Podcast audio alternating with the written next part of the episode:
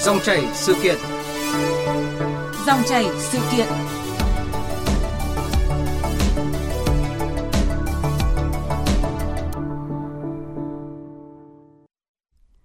quý vị và các bạn, sau 2 năm phòng chống dịch bệnh, đến thời điểm này, hầu hết các quốc gia đều có chung nhận định trẻ cần được sống chung một cách an toàn với dịch bệnh, các em cần được đến trường, được học tập trở lại thay vì ở nhà mãi.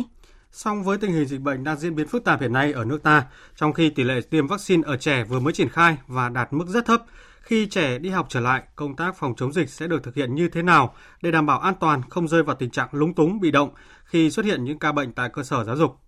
Để làm rõ về nội dung này, chúng tôi trao đổi với tiến sĩ bác sĩ Phạm Đức Phúc, chuyên gia y tế công cộng.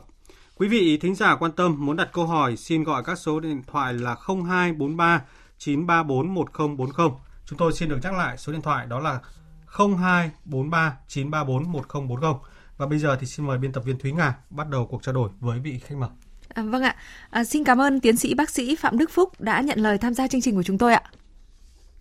Xin chào ban biên tập VTV1 và xin chào quý vị khán giả. Thưa tiến sĩ bác sĩ, thông tin từ hội nghị trực tuyến về đảm bảo an toàn phòng chống dịch COVID-19 trong các cơ sở giáo dục do Bộ Y tế và Bộ Giáo dục Đào tạo tổ chức chiều qua thì đã cho thấy con số là hiện cả nước chúng ta thì có 28 tỉnh, thành phố cho học sinh học trực tiếp, còn lại 35 địa phương thì đang tổ chức dạy trực tuyến và dạy qua truyền hình ạ. Vậy theo ông thì việc chuẩn bị đưa học sinh trở lại trường tại cái thời điểm này của 35 tỉnh, thành phố đang có diễn biến dịch còn phức tạp ấy thì có là phù hợp hay không ạ? Trước tiên thì đây là một cái tín hiệu đáng mừng. Ngành y tế và ngành giáo dục đã cùng ngồi lại với nhau thảo luận về vấn đề đảm bảo phòng chống dịch bệnh trong các trường học. Thì tôi nghĩ đây là cái điểm rất là phù hợp. Mà theo tôi thì đúng ra cái việc này làm sớm hơn, ngay từ những cái sóng dịch đợt 1, đợt 2, để chúng ta có được những cái đánh giá và sẵn sàng chủ động và không đợi đến sau gần 2 năm rồi thì chúng ta bắt đầu mới có cái kế hoạch này, thì tôi nghĩ là muộn còn hơn không, nhưng tôi nghĩ đây là cái tín hiệu rất là tốt ạ. Vâng ạ, nếu trẻ ở nhà mãi thì trẻ sẽ ảnh hưởng đến tâm lý rồi là thị lực rồi sự phát triển chung của trẻ, nên là cái việc đi học lại đang được tính toán. Và khi học sinh của các địa bàn vùng xanh tại 35 tỉnh, thành phố mà cho học sinh đi học trở lại thì những phương án phòng chống dịch nào đang được tính đến và những khó khăn nào mà các địa phương đang trăn trở? Thì xin mời tiến sĩ bác sĩ Phạm Đức Phúc và quý thính giả cùng nghe ý kiến của bà Châu Hoài Thu, Phó Giám đốc Sở Giáo dục và Đào tạo tỉnh Quảng Ninh và ông Nguyễn Phúc Tăng, Phó Giám đốc Sở Giáo dục và Đào tạo thành phố Cần Thơ ạ. Khó khăn hiện nay cái lớn nhất đó chính là cái đảm bảo giãn cách trong trường học. Sĩ số lớp học thì đông. Theo quy chuẩn thì đối với tiểu học là 35, học sinh trung học cơ sở, trung học phổ thông là 45. Thế và có những cái địa bàn trung tâm như thành phố, thị xã như ở Hạ Long và Cẩm Phả thì cái sĩ số học sinh là ở một số nơi là còn vượt cái quy định cho phép, thì nó sẽ không đảm bảo được cái giãn cách ở trong lớp học theo cái quy định. Cái việc mà đeo khẩu trang trong lớp học là chắc chắn là không thể nào mà chúng ta thực hiện được. Nhưng mà chúng ta có cái hướng dẫn như thế nào để mà giúp cho các trường, các sở giáo dục đào tạo có một cái quản lý nó vừa hiệu quả mà nó vừa đảm bảo sức khỏe cho các em, vừa đảm bảo yêu cầu phòng chống dịch. Và hiện nay cũng có một bộ phận phụ huynh cũng chưa có sẵn sàng cho con em của người ta tiêm chủng ngừa Covid-19. Những học sinh mà phụ huynh không sẵn sàng, chưa sẵn sàng cho tiêm chủng thì trong thời gian tới các em này sẽ đến trường như thế nào? Vâng ạ, sau khi mà nghe ý kiến những trăn trở về khi mà học sinh đi học trở lại của đại diện ngành giáo dục tỉnh Quảng Ninh và thành phố Cần Thơ thì tiến sĩ bác sĩ Phạm Đức Phúc có suy nghĩ gì ạ? Vâng ạ, cái vấn đề này thì thực ra không chỉ có hai ngành giáo dục ở Quảng Ninh đâu ạ. Thế thì ngay cả bản thân chính gia đình chúng tôi đấy, bản thân tôi cũng có con nhỏ đang đi học cấp 2. Cái câu chuyện đặt ra thế thì đảm bảo cho các bạn ấy đi học an toàn hay là đợi đến khi an toàn mới đi học, thì hai cái câu chuyện này theo tôi là chúng ta phải sẵn sàng chủ động. Và với cái tín hiệu mà giữa ngành giáo dục và ngành y tế đã ngồi lại với nhau để bàn được cái phương cách đưa học sinh quay trở lại trường học an toàn thì đấy là một cái tín hiệu rất là tốt. Thế thì nó phải dựa trên những cái tiêu chí. Thì trước tiên là chúng ta đã có một cái nghị quyết mà 128 mà ngày 11 tháng 10 mới đưa ra, tôi nghĩ đấy là rất là xác đáng và rất là kịp thời. Và dựa trên đó thì Bộ Y tế đã đưa ra cái quyết định 4800 hướng dẫn cái đánh giá cấp độ dịch theo tuần. Đấy là một cái mấu chốt rất quan trọng. Ví dụ như cái vùng xanh đúng không? 0 đến dưới 20 ca hoặc là 20 50 ca thì là vùng vàng mà có tiêm vaccine. Thế thì chúng ta sẽ thấy đấy là một cái rất là tốt. Và hơn nữa, đặc biệt là chúng ta phải phối hợp chặt chẽ với trường, cơ sở và đào tạo, có những cái phân dùng rõ ràng, đặc biệt là cái thông khí cho lớp học. Thứ hai là giãn cách cái lớp học ra, và có những cái kịch bản trong trường hợp nếu như có bạn mà có dấu hiệu mà sốt mà giống như cúm thì chúng ta cần có cái khu cách ly ngay và có cái thông suốt với lại y tế ngay tại cơ sở, tức là sẵn sàng. Đấy là những cái mà chúng ta phải sẵn sàng. Thì tôi nghĩ cái việc đó nó sẽ là tốt cho không bị động nữa. Thế rồi cái câu chuyện là các bạn ấy tuân thủ về 5K như nào, vấn đề vệ sinh tay, thì tôi nghĩ đây là một cái nguy cơ rất là tốt, là cái cơ hội để cho chúng ta thay đổi được hành vi vệ sinh này. Nó không chỉ phòng cho một cái bệnh về Covid-19 này đâu ạ, mà rất nhiều cái bệnh khác, đặc biệt liên quan đến đôi bàn tay mà chúng ta đã thấy rồi. Thì tôi nghĩ là chúng ta có giải pháp tốt thì nâng cao được cái thực hành tốt nhất. Thứ nữa, cái đeo khẩu trang thì theo cái khuyến cáo của Tổ chức Y tế Thế giới thì với trẻ nhỏ mà dưới 5 tuổi, 6 tuổi thì không cần đeo. Thứ hai là với cái trẻ mà 6 đến 11 tuổi thì các bạn này có thể đeo được rồi, nhưng mà chúng ta đeo có những cái khẩu trang bằng gọi là bằng vải, đúng không? Không cần thiết cứ này là khẩu trang về y tế. Thì rõ ràng tôi nghĩ đây là cái chúng ta thói quen. Thế thì thói quen của các bạn chưa đủ mà chính các thầy cô ở trường phải là gương mẫu thực hành. Thứ hai là cha mẹ, bố mẹ về cũng phải là người gương mẫu thực hành. Và khi vậy là chúng ta có rất nhiều cái để giúp cho các bạn ấy thực hành được tốt và nó sẽ không bị bỡ ngỡ nữa. Thế còn cái câu chuyện mà vấn đề cơ sở vật chất và thiếu phòng ốc thì chúng ta bây giờ vẫn song song kết hợp, vừa học được trực tiếp và online được. Thế thì chúng ta sẽ phân loại ra cái nhóm lớp nào có thể học được trực tiếp, nhóm lớp nào có thể vẫn tiếp tục học online, hoặc là chúng ta chia ca nó ra, chia nhiều ca hơn. Như bản thân tôi bây giờ, một ngày trước đây chỉ họp có một lần, nhưng bây giờ do họp trực tuyến gần như một ngày có thể họp đến 4-5 cuộc được. Rõ ràng cái câu chuyện đấy là chúng ta quản lý được cái thời gian tốt thì chúng ta sẽ thực hiện được, chứ không có gì khó. Nhưng đấy là cái câu chuyện mà bây giờ chúng ta mới có bắt đầu chuẩn bị. Thì tôi nghĩ rằng thì chính vì vậy tôi nói rằng nếu chuẩn bị ngay từ những đợt sóng dịch 1, đợt 2 thì chúng ta bây giờ đã rất là nhẹ nhàng rồi. Nó cũng giống như một số nước hiện nay trên thế giới người ta đã triển khai. Vâng ạ. Như qua phân tích của ông thì có thể thấy là cái sự chủ động trong phòng chống dịch cũng như là cái việc thích ứng với cái công tác phòng chống dịch khi mà trẻ trở lại trường là điều hết sức quan trọng. Bởi vì là theo nghị quyết 128 thì chúng ta bây giờ là chúng ta xác định là sống chung với dịch bệnh. Vì vậy là mỗi người cũng phải thay đổi cái thói quen của mình để mà phòng chống dịch mà vẫn đảm bảo được học tập an toàn đấy ạ. Thưa ông thì như ý kiến của hai nhà chuyên gia về giáo dục đấy ạ, thì cũng cho thấy là cái việc mà trẻ đến trường thì liệu có thực hiện được 5K mãi không, hay là đeo khẩu trang được suốt cả buổi học hay không. Vậy thì cái điều khó khăn này của ngành giáo dục ấy, thì ông có cái chia sẻ gì không ạ? Bởi vì nếu học, chúng ta có những trường hợp là học cả ngày tại trường đấy ạ. Vâng. Đấy thì tôi đã nói rồi, tức là chúng ta sẽ phải phân khoảng thời gian ra. Ví dụ số tiết trước đây chúng ta có thể cứ tăng dưới là 45 phút hoặc 1 tiếng đúng không? Thế bây giờ cái thời lượng là chúng ta sẽ giảm đi, mình giảm tải đi, kể cả cái nội dung và thay đổi cái cách thức để giảng dạy, cái hình thức để tương tác đúng không? Thì như vậy là chúng ta sẽ chia nhỏ, break down cái lớp nó nhỏ ra để chúng ta có những cái phần học nó rõ ràng. Thì như vậy nó không tạo cái cảm giác là chúng ta học sinh đi ngồi ì cả buổi đó và phải đeo khẩu trang. Thế thì khi mà chúng ta chia nhỏ như vậy thì cái việc là các bạn ấy tăng được cái thời gian để thực hành rửa tay. Tức là mỗi một cái khoảng trống đó thì các bạn ấy có cơ hội để các bạn ấy đi ra rửa tay, vệ sinh. Thì trong một cái quan sát là chúng ta thấy rằng cái thói quen của chúng ta là đưa tay lên mặt, mũi rồi các thứ trong một giờ rất nhiều lần. Thế thì với cái cách thức như vậy thì chúng ta lại tăng thêm cái cơ hội để các bạn thực hành tốt hơn, và với đôi bàn tay sạch và với vấn đề chúng ta giãn được cái khoảng cách tốt, cũng như vấn đề đeo khẩu trang được như vậy, với những cái hoạt động mà chúng ta luân chuyển thì nó không nhàm chán và cũng không gây ra cái tâm lý sợ, và tôi nghĩ rằng đấy là cái mà thuận lợi nhất. Và với cái mọi người nói rồi, các cụ nói rồi luôn, bệnh từ tâm. Nếu một tâm lý được tốt, thoải mái thì bệnh nó sẽ thuyên giảm. Tức là khi đấy là cái vấn đề hệ miễn dịch của chúng ta nó được tốt lên. Khi mà những ai càng u uất, càng lo nghĩ nhiều thì cái bệnh nó trầm trọng hơn. Đấy là cái kinh nghiệm mà chúng tôi không phải là bác sĩ giỏi đâu, mà tôi nghĩ là do chính người bệnh.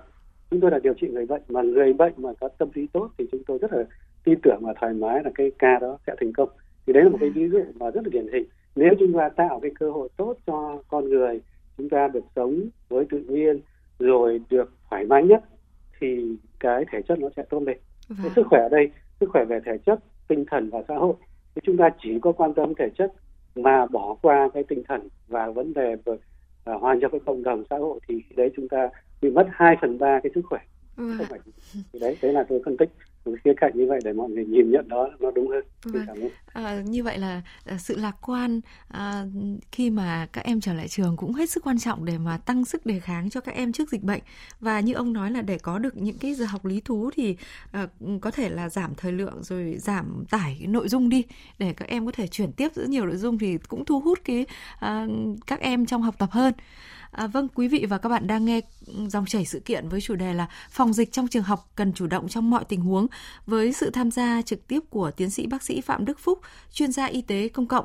Quý vị thính giả quan tâm muốn gọi điện đặt câu hỏi thì xin gọi số máy là 0243 934 1040. Xin nhắc lại số điện thoại là 0243 934 1040. Vâng ạ, trong trao đổi trước đây thì ông có nói rằng là các trường cũng cần phải chuẩn bị những cái điều kiện mà chủ động nhất để mà khi xuất hiện những cái trường hợp mà F1 hay F0 thì chúng ta có thể là linh hoạt để giải quyết, chứ không trước đây thì chúng ta đã hình dung là những câu chuyện là chỉ cần có F0 hay F1 thì lập tức là phong tỏa rồi cách ly tại chỗ hoặc là cách ly tập trung, thì khiến nhiều gia đình khi cho con em đi học trở lại thì rất là lo lắng. Vậy trong cái giai đoạn hiện nay khi mà chúng ta đã xác định là sống chung với Covid-19 thì theo ông những cái hình thức mà những cái việc mà các cơ sở giáo dục cần chuẩn bị sẽ khác gì so với trước đây không? Theo tôi sẽ khác, nên khác rất nhiều. Thứ nhất, bây giờ đã được chính phủ đã đưa ra sống chung với dịch bệnh, và cái thực ra nói đúng hơn là sống chung với virus, thì chúng ta không chỉ có mỗi con SARS-CoV-2 này đâu. Đúng là hàng trăm hàng nghìn con virus khác, đúng không? Vâng ạ. Thế chúng ta chỉ tập trung chống vào một con này, thế là còn con khác thì sao? Thế thì nó cũng có những cái đột biến đó. Thế thì chúng ta cũng bằng cách đấy thì suốt ngày chúng ta đi theo nó. Thì rõ ràng cái câu chuyện mà tôi vẫn nói ngay cả trong giảng bài cho sinh viên trường y, tôi nói rồi, chúng ta phải sống hòa bình với virus, tôn trọng nó thì nó sẽ tôn trọng con người. Con người chúng ta đang tàn phá cái nơi sống của nó, thì bây giờ nó đang tìm cách nó chiếm lại. Đấy là một cái hiển nhiên nhất, ai cũng nhìn thấy. Thế thì cái câu chuyện là chúng ta phải thay đổi. Thế thì đặc biệt là với trẻ nhỏ mà dưới 18 tuổi thì trên thế giới người ta đã thống kê rồi, đúng không? Cái tỷ lệ nhiễm cũng rất là thấp và gần như là không có triệu chứng. Và cái tỷ lệ tử vong vào bệnh viện điều trị cũng không nhiều, rất thấp. Thế thì đấy là những cái mà cái niềm tin để chúng ta thấy rằng chúng ta cần thay đổi. Đặc biệt là trong các trường học. Trường học là cái đối tượng của trẻ em. Chứ không cứ gì cứ thấy một cháu F1 thì sau đó là bắt phải đi cách ly, sau lại cách ly tập trung. Tôi chỉ cần nghe cái câu cách ly lại tập trung, nó nghe đã buồn cười rồi. Nguyên tắc của cái vấn đề về bệnh truyền nhiễm là rất phải giãn được cách ra. Thế thì giãn cách ở đây, giai đoạn trước là chúng ta lo sợ, chúng ta cứ ho bế nó. Thế bây giờ chúng ta có cách là phải giãn tỏa nó ra, tức là các nơi phải chủ động sẵn sàng. Và muốn chủ động sẵn sàng được cái yếu tố con người. Cái yếu tố con người giữa cái trường đó, lãnh đạo trường, giảng viên trường, y tế của trường, các thầy cô là những người có tính quyết định. Thì muốn có cái định thì phải có được thông tin, phải chia sẻ với ngành y tế. Ngành y tế ngay trên phường, trên quận đó, phải thường xuyên chia sẻ thông tin cho nhau để nắm được. Và các thầy cô phải chủ động, các thầy cô cũng trở thành là những người tuyến đầu. Sẵn sàng những cái tình huống là có F1, F0 ngay tại trường chúng ta phải xử lý thế nào. Thế thì để set up được cái đó thì chúng ta không chỉ có những thông tin như vậy mà chúng ta cần có những cái chuyên gia y tế, những người mà làm gọi là thiết kế để thông thoáng những cái nơi buồng học chẳng hạn, rồi thiết kế cái khu phòng y tế của trường chẳng hạn, hoặc là chúng ta dành một cái khu riêng mà gọi là cái phòng tập chung chẳng hạn, sinh hoạt chung để khi có những cái trường hợp mà có nghi ngờ thì chúng ta có sẵn sàng để giãn cách được ngay tại chỗ chứ không phải dịch chuyển đi đâu. Và khi đó chúng ta có được gọi được y tế, cán bộ chuyên gia y tế đến để cùng góp sức tư vấn. Trong trường hợp mà nó phát tiến triển theo dõi nặng hơn thì chúng ta đã có liên kết với cái cơ sở y tế ngay cạnh đó để chúng ta chuyển đến, thì nó đỡ cái câu chuyện quá tải cho cái cơ sở y tế, đỡ bị lúng túng cho chính trường học.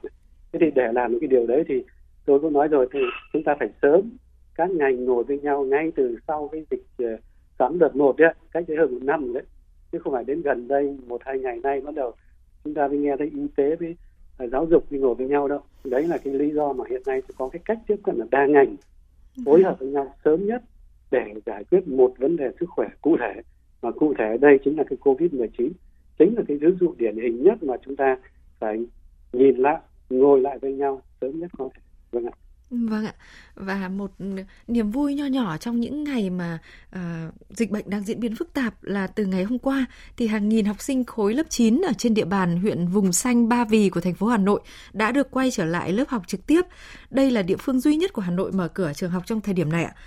Vậy Ba Vì đã có những cái giải pháp chủ động như thế nào để phòng chống dịch khi mà các em trở lại trường? Xin mời ông và quý thính giả cùng nghe ghi nhận của phóng viên Đài Tiếng Nói Việt Nam. Vui mừng và háo hức là tâm trạng chung của hàng nghìn học sinh khối lớp 9 ở huyện Ba Vì được đến trường học trực tiếp. Ngay khi vào lớp học, từ cổng trường, nhà trường đã phân luồng kẻ vạch trước cổng trường, đo thân nhiệt học sinh. Các em đều đeo khẩu trang, được các thầy cô giáo đón, hướng dẫn đứng giãn cách và đo thân nhiệt, rửa tay sát khuẩn và khai báo y tế trước khi vào lớp theo thứ tự nên đảm bảo trật tự và khoảng cách an toàn. Trong trạng thái bình thường mới, mặc dù rất đỗi vui mừng vì được gặp lại thầy cô, các bạn sau hơn nửa năm, nhưng các em học sinh vẫn thực hiện đúng nguyên tắc 5K theo quy định của Bộ Y tế. Trần Hoài An và Phạm Nguyễn Hoàng Minh, học sinh lớp 9 trường trung học cơ sở Tản Lĩnh, bày tỏ mong muốn. Trước thì em còn rất là háo hức, em còn nói với mẹ em là mẹ ơi mai con được đi học rồi, con sẽ được gặp lại thầy cô và các bạn bè yêu quý. Và điều đó là em cảm thấy rất là phấn khởi khi quay trở lại trường ạ. Theo việc em thấy đến trường là nó một công việc rất là tốt, và để chúng ta có thể gặp mặt trực tiếp, mình có thể bày tỏ những cái tâm sự và những cái thắc mắc khi học online của mình, và có thể gặp được bạn bè thầy cô, cảm thấy rất là vui ạ. Hiện tại thì con đang cảm thấy rất vui vì sau 6 tháng con không được gặp các bạn. Thì con mong muốn là dịch bệnh sẽ sớm qua mau để cho toàn thể các bạn học sinh được trở lại trường ạ. Để đón học sinh trở lại trường học đảm bảo an toàn phòng chống dịch, 100% các thầy cô giáo đã được tiêm phòng vaccine COVID-19. Cô giáo Đỗ Thị Sinh Nhân, Phó Hiệu trưởng Trường Trung học Cơ sở Tản Lĩnh cho biết. Giả sử ở trường mà có ca F0 thì ngay lập tức tôi sẽ cho nhân viên y tế đến để đưa F0 xuống tại phòng cách ly. Sau đó là thăm hỏi các em, đo lại thân nhiệt lần 1, lần 2, lần 3. Thế sau đó thì báo với Ban chỉ đạo Trung tâm Y tế xã đến để phối hợp với nhân viên y tế nhà trường thực hiện đúng chuyên môn y tế. Vâng, thưa tiến sĩ bác sĩ Phạm Đức Phúc ạ. Vâng ạ.